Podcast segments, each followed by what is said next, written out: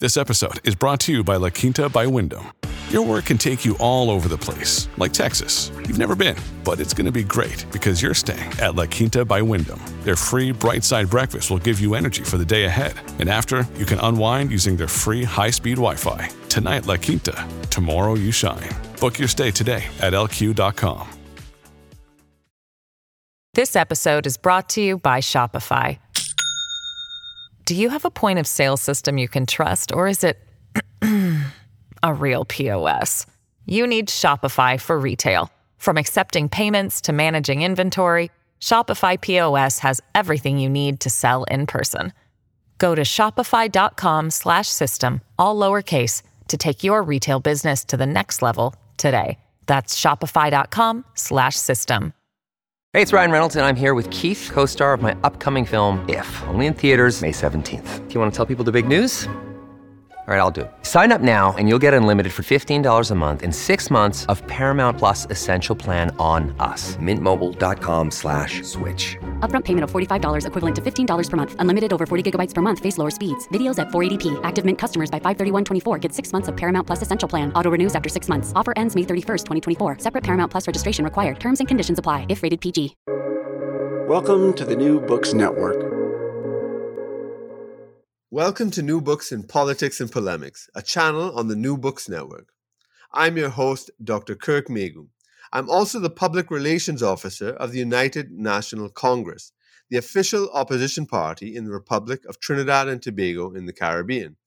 Today, my guest is Ozan Ozavci, author of the book Dangerous Gifts Imperialism, Security, and Civil Wars in the Levant, 1798 to 1864, published by Oxford University Press, out now in hardcover and on Kindle.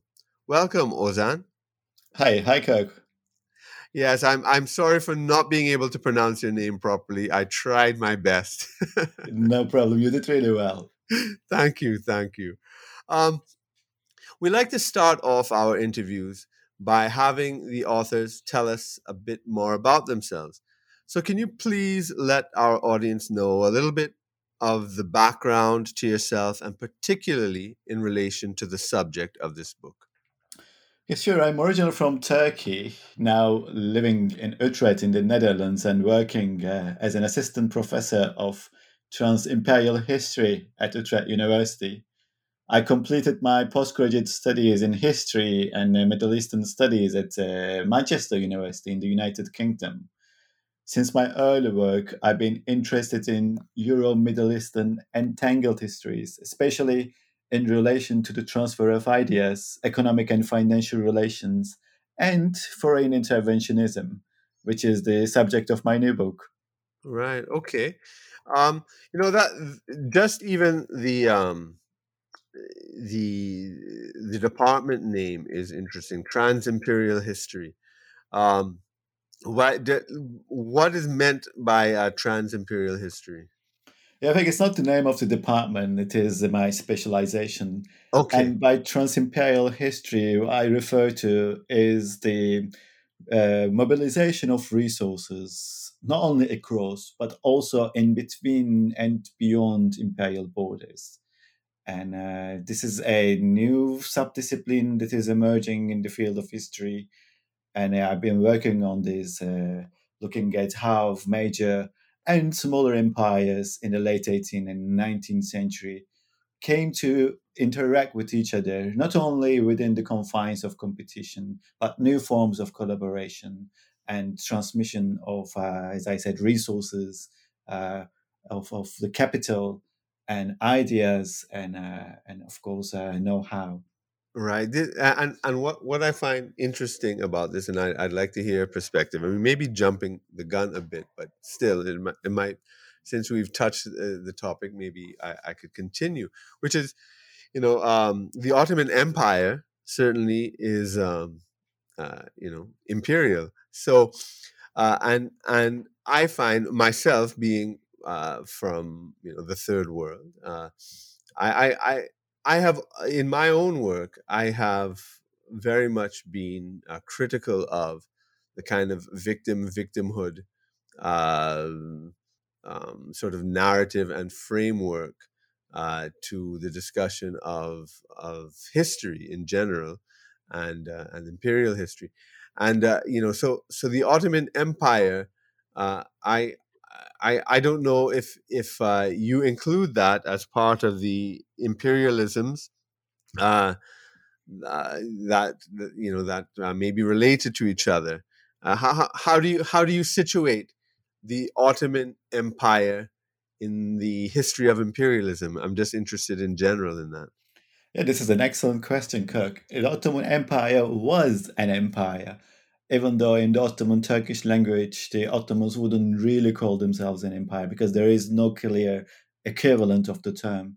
But in the French language, in diplomatic language of the time, they did call themselves an empire. And they did show many of the characteristics of an empire in terms of establishing an often asymmetrical uh, relationship between those subjugated by the Sultan and his entourage. So, yeah, it was an empire. There was an unfolding Ottoman imperialism, which became even more clear as of the 19th century. So, Ottoman Empire was a major uh, actor of global imperial relations in the 19th century. Towards the end of the century, we would even find the Ottomans being involved in what uh, my colleague Mostafa Minawi would call the scramble for Africa. So, yes, Ottoman Empire was one of the major powers, occasionally called a great power in the 19th century. And uh, yeah, it did have its imperialist aspirations. But at the same time, it was colonized or semi colonized. I, I use the term financially colonized and economically colonized by Western European empires during the course of the 19th century. So it was both the victim, if you like to use that term, uh, of uh, colonization, but at the same time, yeah, it uh, it did absorb and mimic many of the imperial and imperialistic practices of Western European, Northern American empires as well. Yeah, I, I think that's fascinating in terms of the way it, it um, uh, has has both aspects, you know, and and and and I do think the victim victimhood uh, framework that's often used it, it denies agency um, to people, uh, you know, in eh, outside of Europe, you know, uh, as if the uh, so uh, so that that's one aspect I'm I'm very interested in, yeah. and and and that point you you raise is very interesting in the Turkish language. Uh, the uh, they would not have referred to themselves as an empire, uh, which is which is interesting. Uh, I would be interested in, in the term they used and if if if there was a different concept because you know I mean so let's say in the Indian subcontinent you would have things like um, like what in English would be called the Maratha Empire, but but of course these are english words um, and and english concepts of of statecraft etc which which may not translate into other languages. And i mean turkey turkey uh, well the ottoman empire i should say um, you know was an empire or at least from our definition of empire the, uh, from this english speaking side um, for over 500 years, which is longer than any European empire, in fact. So I, I, would be interested in, in the way uh, they refer to themselves. Uh, could you, uh, I, I, does it have to do with, let's say, the caliphate and, and the Ummah and, and this sort of thing? Can you uh, elaborate on that for us? Well, that caliphate and Ummah element was used uh, pragmatically, and especially that became the case in the late 19th century uh, under Sultan Abdulhamid II. The Ottomans did not use the term empire in the Turkish language. I think the closest to that modern Turkish language it would be imparatorluk, but that wasn't really the word, the notion used back then at the time. They would call themselves the Devlet-i Aliyye, the high state, uh, that was controlling, and this is where the Ottoman polity uh, and its um, administrative structure can be likened to an empire.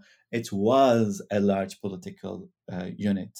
It did uh, establish dominant control over a variety of people. And by control, I mean in certain parts of the empire, this control was more direct, more immediate. But in, in lands like Algiers in the west, or Yemen in the south, or Egypt, you would find that the link between the imperial center, Istanbul or Constantinople, however you like to put it, and the periphery of the empire was mainly limited to the payment of yearly tributes and the dispatch of military uh, units in times of war. So there was this limited uh, relationship between the imperial center and the rest, but it was still hierarchical. We were we are still talking of a large political unit with an expansionist drive or a memory of it. So, in many senses, the Ottoman administrative structure was uh, showing the characteristics of an empire, even though the term was hardly there. Right, right. Yeah, I mean, because they, they did take over the Byzantine Empire, basically, and and yeah, so, so yeah, very interesting, very interesting. So, I mean, obviously, um, being Turkish, I, I would imagine the the uh, subject would interest you naturally. But in, in this particular uh, subject of you know the Levant and, and the history there, um, and the particular subject of this book, how did you become interested in that? Well, in my early work, I focused on the history of liberalism and the idea of liberty in the late Ottoman Empire and uh, modern Turkey. My studies have led me to the conclusion that the peculiar characteristics of liberal thought in this context, such as its communitarian nature, its endless flirt with nationalism, and uh, despite the imperial history, the anti imperialist undertones of liberal thought in the Ottoman Empire and modern Turkey, it owes much to the global imperial context and what I like to call the ontological insecurities these global imperial relations generated for the so called Eastern or global Southern polities. And this context, the context of interventionism, context of global hierarchies, prompted in me the need to address the question of how imperial encounters and foreign interventions in the Ottoman world affected local political dynamics. When did they help improve local conditions? and when did they have adversarial effects? And I came to realize more and more that more than liberty, more than modernity or secularization, whatever you, it was security that acted as the driving force of history, late Ottoman history, Middle Eastern history, and Euro Middle Eastern entangled histories. While, while I was pondering on these issues, my paths crossed with a brilliant scholar, Beatrice de Graaf at Utrecht University, who had recently obtained a European Research Council consolidated grant for her project on European security cultures in the 19th century. This was in uh, 2014. So she invited me to write a book on the 1860 Syrian Civil War and the European intervention in it. At first, I thought I could use the Civil War as a window to investigate the pendulum between security and liberty in the wider Middle East in the Age of Empires. My plan was to write a book about the International Commission on Syria, which consisted of five European commissioners and an Ottoman representative. The book would be a micro historical analysis of the circumstances on the ground, how these European commissioners dealt with it, and how they came up with a new administrative model in Syria in early 1860s and 1861, to be more precise. And then I was writing a background chapter to understand why were why five European commissioners were dispatched to Syria to oversee the establishment of this security regime after after the civil war. By what right were these European agents involved in this? And how did the history of this collective Western interventionism begin? So, almost halfway through the project, I restructured my uh, book in a way to address these questions, which uh, organically turned uh, the book Dangerous Gifts into a study of nearly a century of Western armed interventionism in the Levant. Right, right. Yeah, you know that's that's so fascinating on, on so many levels. I mean, I, I, uh, the, the relationship between liberalism, uh, globalization, um, uh, the different types of, of liberalism with communitarianism and nationalism. Uh, the, these things resonate with me very powerfully. Uh, their ideas I'm very interested in, and and then and then um, the uh, the security versus liberty dilemma. Well, certainly today that's a, a very yeah. live topic in, in, so many other ways. But and, and I really do think that this um that that this area too that you're talking about in this particular historical period is fascinating in terms of of maybe the well I guess the switch in status of the Ottoman Empire um, you know and that very question you ask you know what gave the European powers um, the sense of of right or superiority because I don't think they always felt superior um, I, I think that that that was a, a change and and and I, th- I think you do um, uh, outline it in your book you know so that um uh, so so that uh, I and and I think this is in general too. I I I believe when you know the Europeans went into Africa, even when they went into um, uh, and I'm talking in the uh, 17th century, 16th century, and in in India uh, or the various empires, the Mughal Empire or, or whatever. Um, the, the, Europeans certainly did not see themselves as superior, and they weren't, in fact, um, at the time. Uh, that that that came about later. That whole construction, and yeah. um, so your so this conference um, that that you're referring to, um, the security conference, and uh, how how does that really? Would you say that was a pivotal point in this sort of changing of of, of perceptions and power roles and and uh, you know uh, of of, of self perception and perception of the other? Would you agree with that? as a historian, I'm not very friendly with pinpointing these pivotal moments and mm. uh, building narratives around them alone. We have these multi-layered processes, and these are gradual processes that lead to certain understandings, such as seeing the world through a bifocal lens, through a hierarchical lens, and seeing a you know group of leading edge empires if, if I may use the 19th century vocabulary, as the civilized leading edge empires and the others as uncivilized or civilizing or, or uh, barbaric or semi civilized. These, these terms were used uh, in, uh, interchangeably.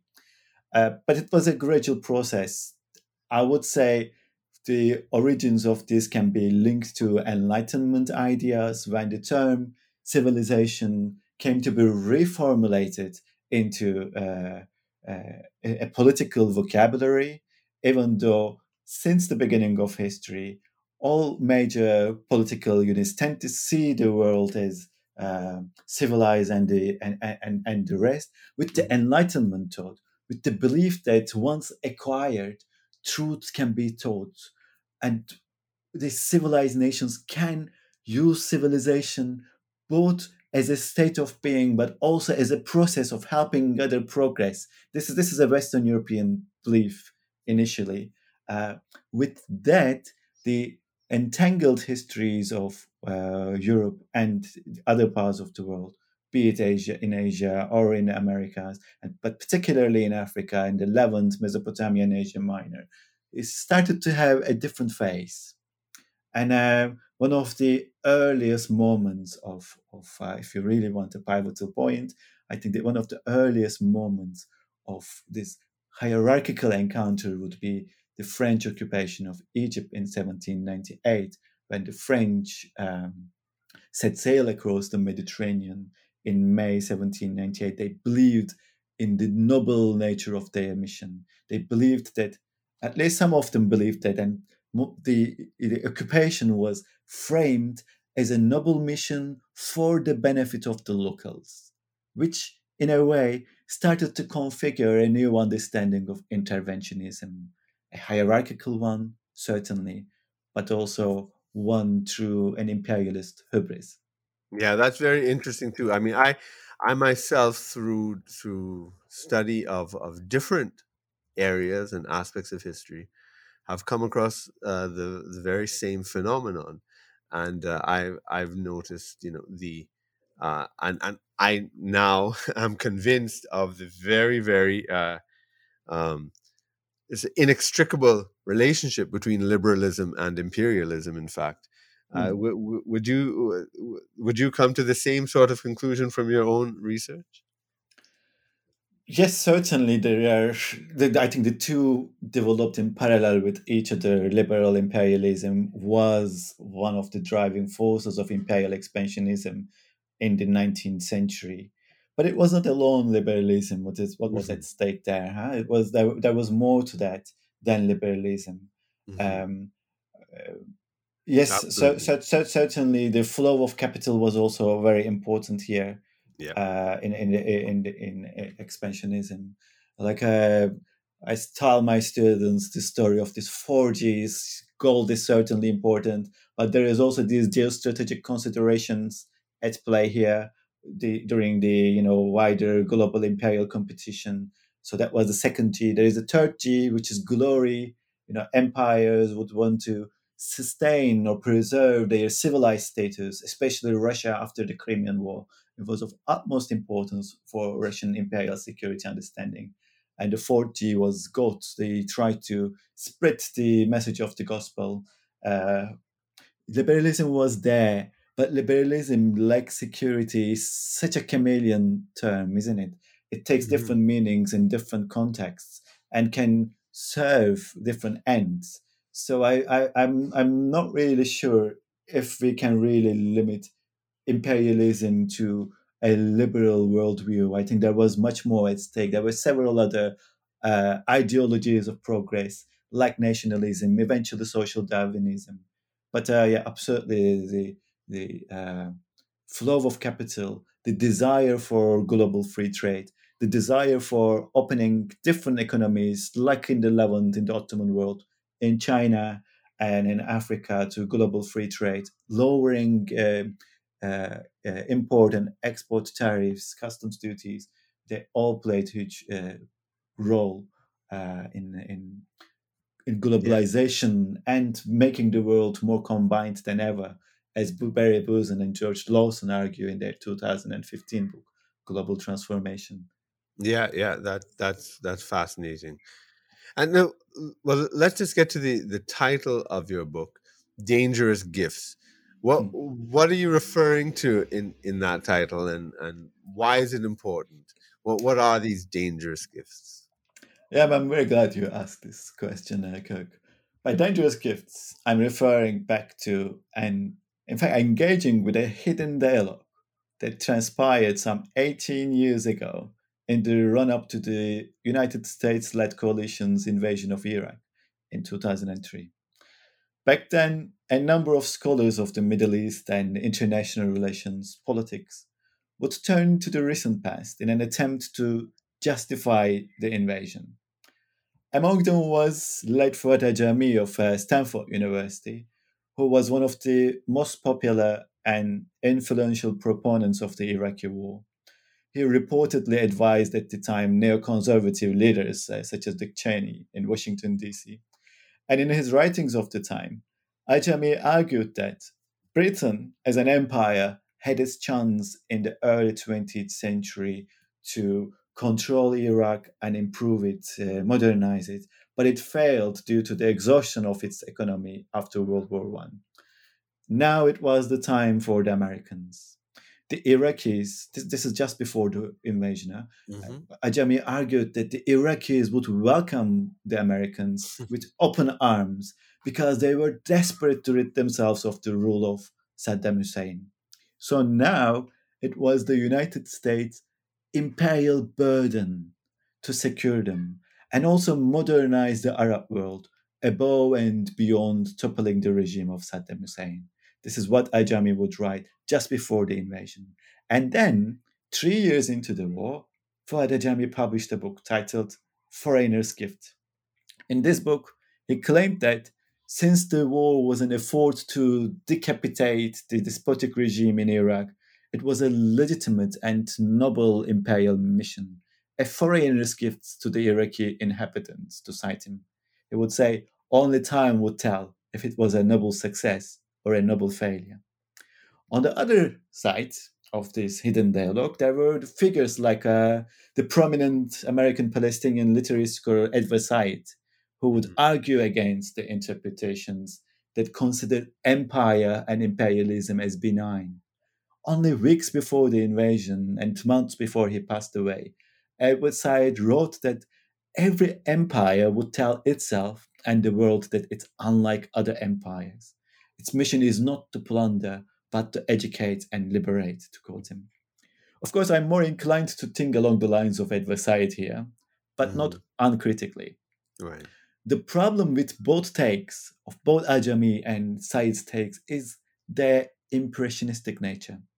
Neither Ajami nor Said were historians of foreign interventionism in the Middle East, nor were there any in depth studies in their time that looked into the making of collective imperial interventions and the reception of these interventions in the wider Middle East.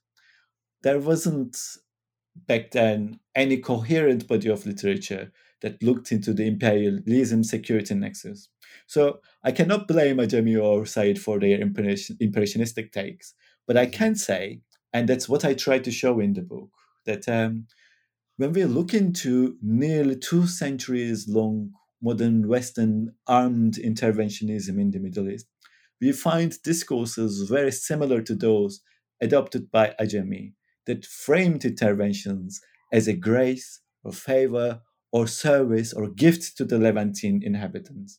But when we peel away the manifold self centered, strategic, economic, financial, and other motivations that prompted such interventions, we see that such discourses are nothing but a beguiling delusion. So, historically speaking, the gifts Ajami spoke of tended to be nothing but dangerous in the Middle East. So one had to write a history of how it all began and how each intervention forged into a pattern or a culture of security. That's why I needed to write Dangerous Gifts and call it Dangerous Gifts. Right. That's that's um very very fascinating and very important. I think you know. Um, so, I, well, can you just outline the basic argument uh, of of the book. I know you, you have it um, divided into three parts and then chapters under each each part. Avant le mot, um, the invention of the Eastern question, uh, the mountain. These are the titles you have for your parts. And so, what what is the argument you take your reader through? I'd say the central argument of the book is that we need to take into account the um, long-standing vectors that enabled foreign interventions and their often catastrophic results in the 19th century Middle East. In the book, I speak of the emergence of a trans imperial security culture, or what we may call, in simpler terms, a culture of foreign interventionism in the region. This culture was woven around the Eastern question, which is widely accepted by historians to be the most dangerous, complex, and international issue of the long 19th century causing the death of more than a million people. At its simplest, the Eastern question was the question of how to deal with the alleged weakness of the Ottoman Empire, whose lens, as we spoke, stretched from the Crimea in the north to Yemen in the south, from Algeria and the Balkans in the west to Persia and Basra in the east. With the French invasion of Egypt in 1798, Western great powers considered it a duty to supply security in these territories or they framed it so, through periodical interventions, usually against the will of the Ottoman sovereign, but allegedly for the benefit of the locals. This resulted in a paradox, and this is at the heart of the book in the argument an ever increasing demand for security in the region, despite its purportedly increasing supply. I am discussing in the book how the Middle East came to be embroiled in a violent vortex and a cycle of civil wars interventions, and then further violence. Or, in other words, I document the making of this security paradox, how it emanated from a variety of factors, such as the gaze of the imperial legends on the Ottoman territories, or their haughty belief in their capacity to transform a local reality and local complexities that they had, in fact, hardly understood, or in some cases chosen to ignore. I, I try to draw attention to the pull factors also, the long omitted agents, agency of the local Levantines in enabling foreign interventionism. So the book peels away these intersectoral dynamics of interventions, how economic and financial considerations informed interventionism. And it shows that we cannot understand the French invasion of Egypt in 1798 without taking into account the French merchants' debts to Egyptians, or we cannot understand why the Ottoman Empire opted out of the final act of the Congress of Vienna, say in uh, 1815, without the power's demands for opening up the Ottoman economy, opening up to global free trade. So, in short, I argue for considering Western interventionism from a more holistic lens, with historical depth but also intersectoral breadth, to explain their counterproductive nature in the Levant or the wider Middle East, how it created a security paradox. This episode is brought to you by Shopify. Do you have a point of sale system you can trust, or is it a real POS? You need Shopify for retail. From accepting payments to managing inventory, Shopify POS has everything you need to sell in person. Go to shopify.com/system all lowercase to take your retail business to the next level today. That's shopify.com/system. Your brain needs support, and new OLLY Brainy Chews are a delightful way to take care of your cognitive health.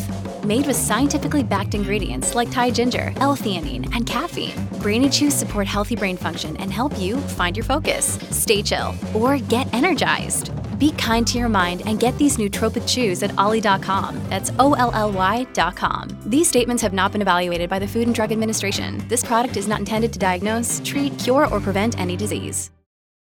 Yeah, that that's um very very interesting, um, and yeah, the and and and one thing I'd like to explore in that a little bit more is, I mean, yes, the I the French invasion of Egypt, yeah, I think was um, yeah, it it it it must be um uh, a very important point in terms of you know going into the you know Ottoman territory because I, it, and t- tell me if you um, if if you think I'm wrong in my understanding here.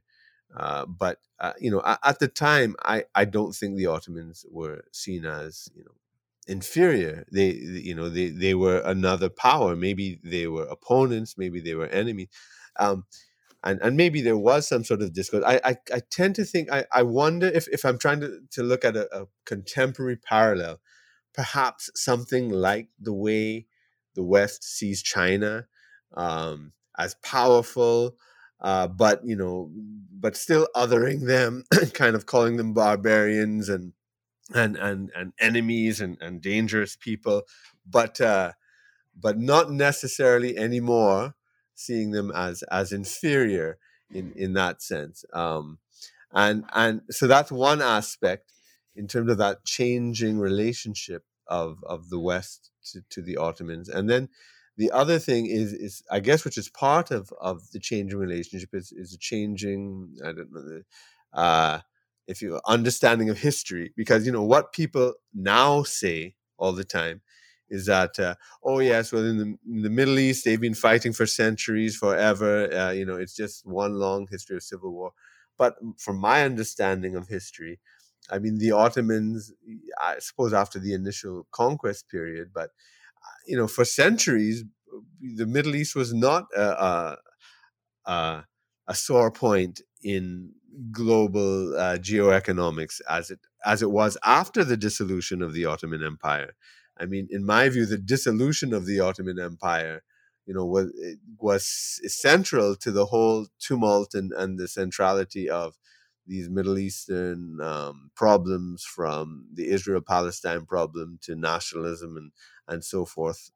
But um, yeah, so so you are historicizing uh, this the civil wars and not seeing it as as the way it's said in in just oh they're they'll be fighting for thousands and thousands of years and they'll be continuing fighting for thousands and thousands of years in the future. So that historicization I'd like you to comment on and then and yeah and, and the changing relationship between the west and the ottoman empire. Can you uh, delve into that for us a little? Yes sure. Um, i must say kirk i don't quite agree with you mm-hmm. when we say the um, so-called western european empires were not seeing the ottoman empire as inferior to them in the 1790s in fact they were seeing the ottoman empire as inferior they were already developing projects like the Greek project, uh, where they would dismantle the Ottoman Empire and re erect in her place a Byzantine Empire. There were very concrete plans of this developed mm. by Katerina II, the Russian Empress, joined by the Austrian King uh, Joseph. They were trying to pull the French into the picture. In fact, they would offer France Egypt in the first place, but the French foreign minister at the time um, uh, would, would not agree with this, saying that it would create a domino effect and unsettle European peace, unsettle mm. European balance. I think as early as the first decades of the 18th century, this understanding that the Ottomans were no longer as strong as they used to be gradually uh, became strong, gained traction in Western European, or, or let's say European international thought. By 1770s, when the Ottoman Empire had a catastrophic defeat at the hands of the Russians and lost um, uh, full control of Crimea and signed a really devastating peace called the Küçük Treaty. It became more ev- evident for many European uh, scholars and politicians, diplomats, that the Ottoman Empire was weaker than major European empires. It could fall. It was now at the mercy of these European empires. So that equivalency, power balance between the Ottoman world and Western Europe in European eyes was, yeah, it was gone. The Ottomans also believed so. and They were not the passive actors of this, what was called the Eastern question. In fact, that, that's one of the things I try to show in the book. They've been active agents since the beginning. They also believed that their empire was in decline, although this is a very questionable term. They also believed that their empire uh, needed to be revived. Mm-hmm. But it is a question of inferiority. No, it wasn't really quite the quite the case. Yeah. To to to answer because I mean in World War One the Ottomans were uh, were a participant in, in you know the Central yeah. Powers and and so forth. You know, uh, and they they weren't a, a a colonial possession; they were a, a participant. No, yeah, yeah, true. They they joined the war, yes, in, uh, in 1914 in, uh, in November. Yeah, even though they could choose to opt out, but they chose to opt out from the Napoleonic Wars as well uh, in 1790s until the French occupation of Egypt, and then they effectively started the second, uh, the war of the Second Coalition in 1798, uh, 99. So I would say the geostrategic and geoeconomic importance of uh, the regions that were collectively called the Middle East as of 1900s.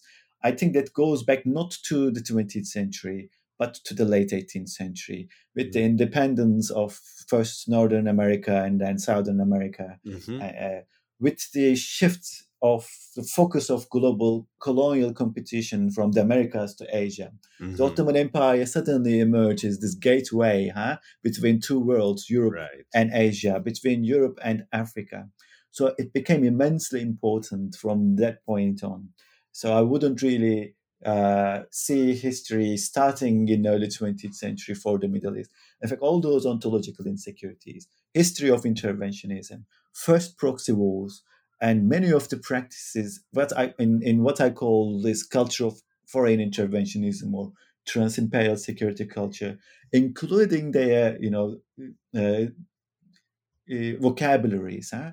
like gifts, like like like uh, responsibilities to protect. All these go back to late 18th and early 19th century, and they are configured into a culture by the time uh, uh, my, my book ends in like in 1860s. Yeah, that that's fascinating. Yeah, and and the shift from, I mean, I I know um uh, some uh, historians have called it from at least in in the history of the British Empire, the British mm. Empire. Uh, the first empire, which is America's based, to the second British Empire, which was Asian based. Um, yeah, that that um, definitely makes makes a lot of sense uh, there.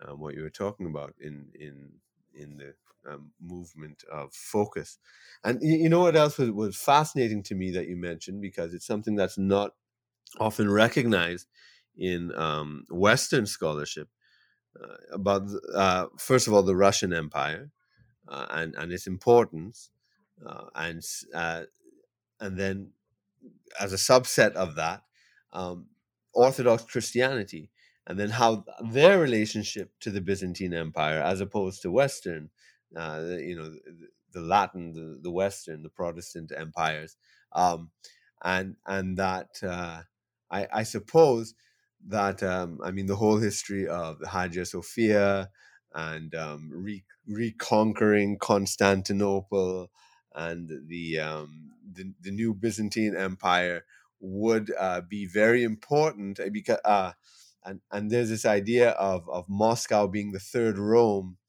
uh, for the uh, you know the um, uh, Christian the the Orthodox Christian world after the the fall of Constantinople that that would have played a big part in the Russian consciousness at least um, yes. Can you, yeah, can, can you uh, uh, elaborate on that for us, please? Yes, that's true. But at the same time, we should not forget that these are historical processes. So it wasn't a constant, the Greek project of Russia. Mm. They upheld it in the 1870s.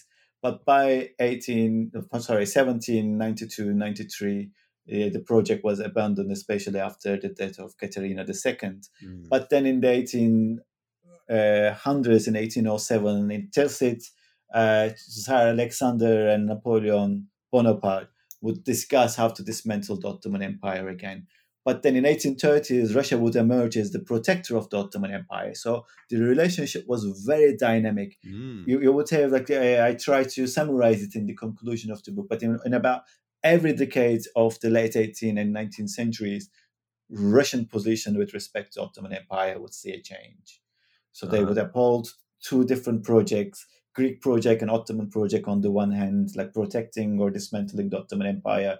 And then they would develop this idea of weak neighbor. Okay, we really don't need to dismantle the Ottoman Empire. As long as we establish a dominant influence over it, we keep it weak, it will never be a threat to Russia, and we can still have access to the Mediterranean uh, through our dominant influence, which they obtained in 1830s during a civil war in the Ottoman world. They supported the Ottoman Imperial Center against the dissenting, uh, from an Ottoman point of view, Egyptian Pasha. But then all of a sudden, the regime in Istanbul fell under Russian dominant influence, which almost created a, a European wide war because the British and French realized that the power balance in, in Europe would be upset if Russia could control the Black Sea and the Aegean, which would give it a, a, strategic advantage. So the story is, in fact, a lot more complicated than that. But the orthodoxy element was always there. Russian imperial agents did use um, the the existence of a significant um, Greek Orthodox and Orthodox population in Ottoman territories as a channel of interventionism in, in many episodes uh, in, in, the late 18th and 19th centuries. Oh, that's fascinating. Now, I maybe we could briefly uh, discuss your relationship uh, to the critique of Orientalism by Edward Said and, and the debates and scholarship surrounding you know the, this historiography and uh, where you place yourself um, within that because I, I know you've made reference to it within your book. Yeah, but the narrative of the book does build upon this critique of Orientalism by, by Edward Said.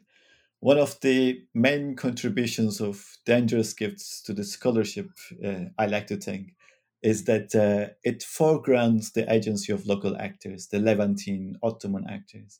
It tells the story of the Eastern question and the culture of interventionism, not only through the lens of major Western empires and through their archives alone, but also from the angle of local actors, be it Ottoman imperial agents or a Lebanese family. So this contrapuntal approach, uh, as Edward Said calls it, uh, drawing, borrowing it from musicology counterpoint, he had suggested this uh, in his 1993, if I'm not mistaken. Culture and Imperialism. Culture and Imperialism, yeah. exactly. Yeah. So it helps Dangerous Gifts critically approach the literature on the Eastern question that has habitually focused on the great powers, on the West, and that has habitually considered the Eastern question primarily as a Western question. Yet, in his earlier work in Orientalism, Said tells us that Orientalism is a style of thought lies on an imaginative bifurcation of the world between the West and the East that has long enabled Western domination. To many critics, this postulation has an inherently Orientalist quality itself because it perpetuates the irreconcilable division between West and East. Mm-hmm. Dangerous Gifts strives to go beyond these distinctions and attempts to show the entangled nature of inter-imperial and communal relations. Hence, I use the term trans-imperial. It argues against cultural or other iron curtains between West and East. And by the same to- token, the book looks to go beyond the political and polemical nature of uh, the critique of Orientalism by means of multi archival research. And with this, I mean archival sources not only in Europe or America or Russia. I do make use of all these archival sources, but I also try to bring into picture or bring into discussion Turkish, Ottoman, Egyptian archival sources. So the book looks to bring a more substantiated analysis of the Eastern question and foreign intervention interventions. It looks to push or it looks to um, uh, draw attention to both push and pull factors of interventionism, at the same time remaining loyal to what historical data tells us rather than trying to fit historical data into an argument or theory. Yeah, that that's very important. I, I mean, I remember when cultural culture and imperialism came out, and um, and and I thought, you know, wh- while it provided a, a nice framework, I was um, I was disappointed that that it did, didn't have um, much of the sort of agency of of the um, you know of the other in a sense what what he was trying to bring in uh, there. And and it sounds like you know that's an important important uh, contribution of this book in particular.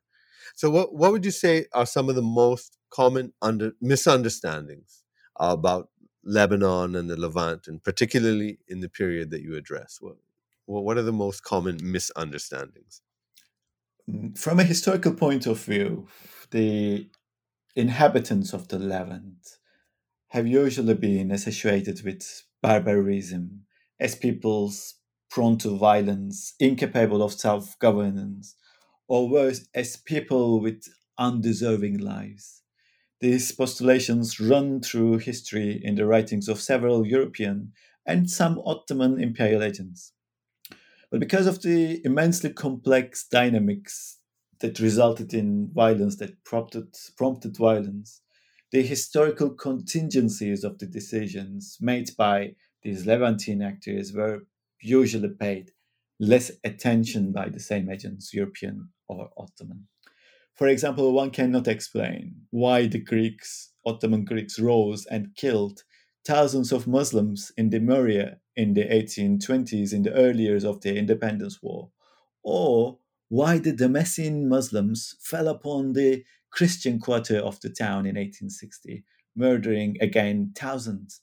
One cannot explain these tragic histories without looking into the long standing political, economic, emotional sufferings of these populations, not without fully understanding what was at stake for them.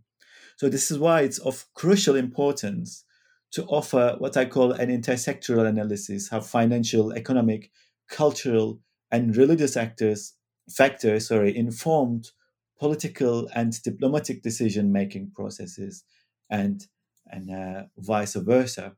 Such an if we approach the his, history from such an angle, it would allow us to see, for instance, that um, sectarianism emerged in the 19th century Lebanon not after the 1840 intervention of the great powers or with the beginning of the Tanzimat era a year earlier, uh, after the proclamation of the Gülhane Edict.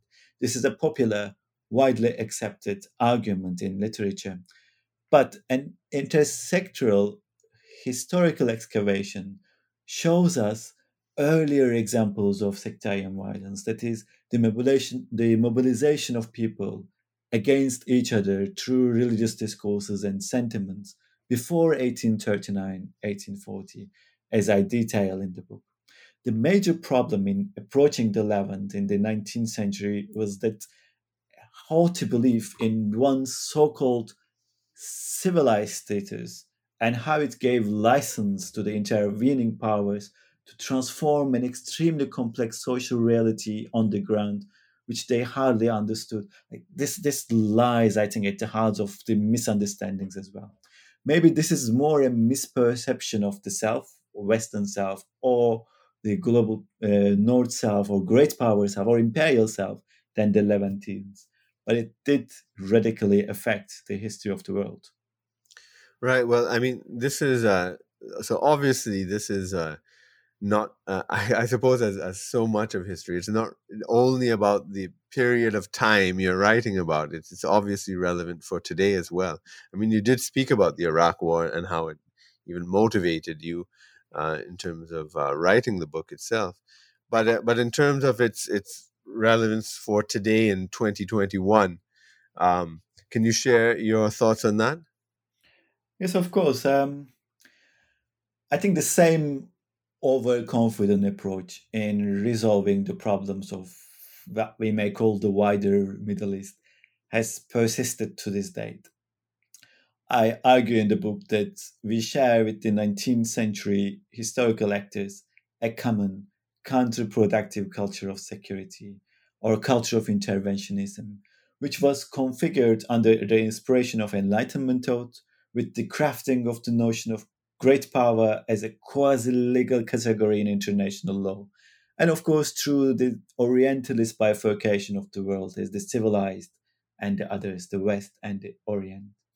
All these discourses and the security paradox or the vicious cycle of interventionism and violence still continue today. So the problem is not so much with the notion of interventionism alone, for example, the events in Rwanda, Bosnia, or now in Syria tell us how not to intervene, not inter- non-intervention can inflict an even greater intolerable amount of suffering and uh, loss of life. But the problem here is, for nearly two centuries, the interest of foreign powers, initially Western European and then global North, and now regional contenders for dominance in the Middle East, such as Saudi Arabia, Iran, Iran, and Turkey. The interests of these foreign powers have been prioritized during interventions and have fueled cycles of violence and civil wars. The current culture of foreign interventionism has long neglected the needs and political agency of the populations in question, the target populations. They have allowed oppressive military regimes to cling to power, as we see, for example, in Egypt and Syria. Lebanon is also a case in point. I think the message we can drive from all this is that uh, understanding the situation today, say in Afghanistan, Iraq, Syria, Yemen, Libya, and to a lesser degree in Lebanon, Iran, and even Turkey, entails looking not only into their immediate uh, discursive environments, but that longer history of interventionism, how it has affected domestic political cultures, shrunk liberal and other progressive ideologies into their shells. There is urgent need to change this culture of interventionism because the gifts allegedly uh, given um, to, to local populations through interventions have been detrimental. Yeah, yeah, definitely. And I mean, I I know um, you know it, it is not really a, a book I mean, it is not a book about today but but i'd like to hear your at least brief um, uh, opinion about what's going on in afghanistan I, I i find it very very notable the strong liberal objection to the withdrawal from afghanistan not the not the typical war hawk conservative uh, um, stance, but but the, the liberal wringing of hands at at the withdrawal and and the the anger from the liberal side uh, about um, withdrawing and then allowing the, the Taliban to take over, etc. What so I, am sure you know th- this book obviously. I would make one think about that in today's context. Um, yeah, but it's very quickly. Yeah, I will. I would like to draw your attention to intersectorality so mm-hmm. the the intervention in Afghanistan and occupation in the last 20 years, of course, there was a political and arguably a humanitarian dimension to it. What the Taliban did to the Afghanis, ending that was important, even though the Taliban did continue to exist in the countryside. The intervention and occupation limited to the, the center, uh, the main cities, urban areas of Afghanistan.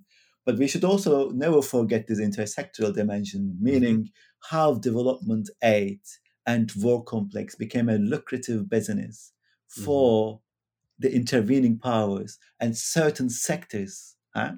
So we should we should never lose sight of this fact, and we should always remember why interventionism tends to be counterproductive by looking at true not only historical depth but also, as I said, intersectoral breadth. For this reason, why mm-hmm. they failed, and what Afghans actually think now uh, needs to be considered in relation to this uh, more complex metrics.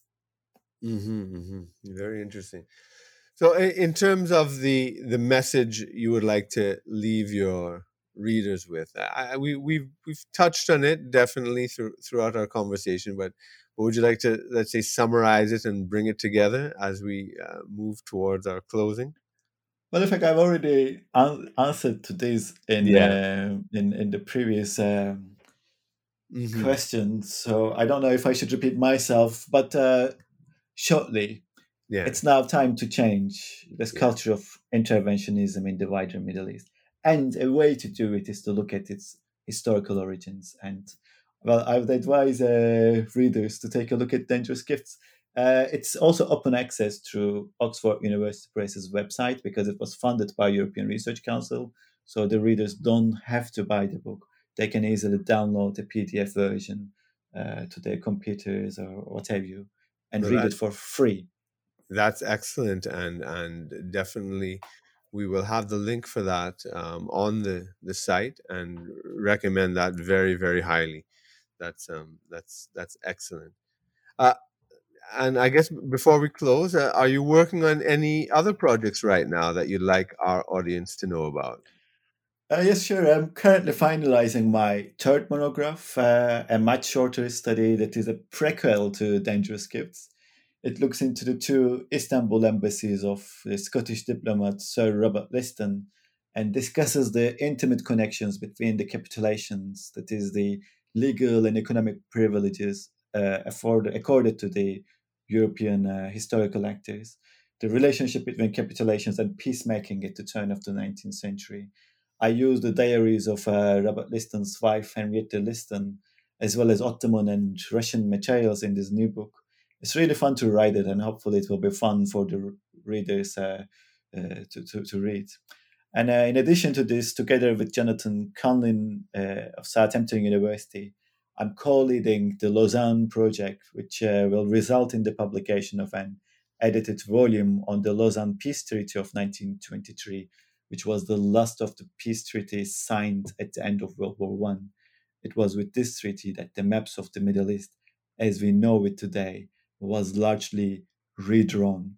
Uh, so that book will come out hopefully in 2023 by uh, the Ginkgo uh, Library, with the Ginkgo Library.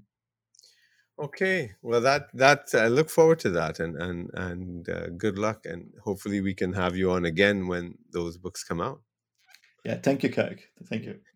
Well, thanks so much for this interview. It's been very informative and stimulating.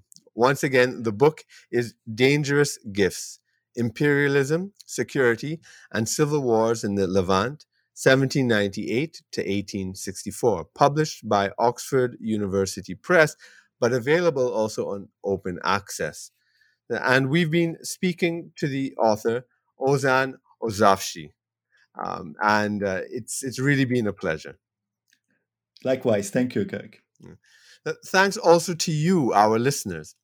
Make sure you sign up for our notifications so you don't miss any new interviews on this channel in future. I look forward to seeing you in the next episode.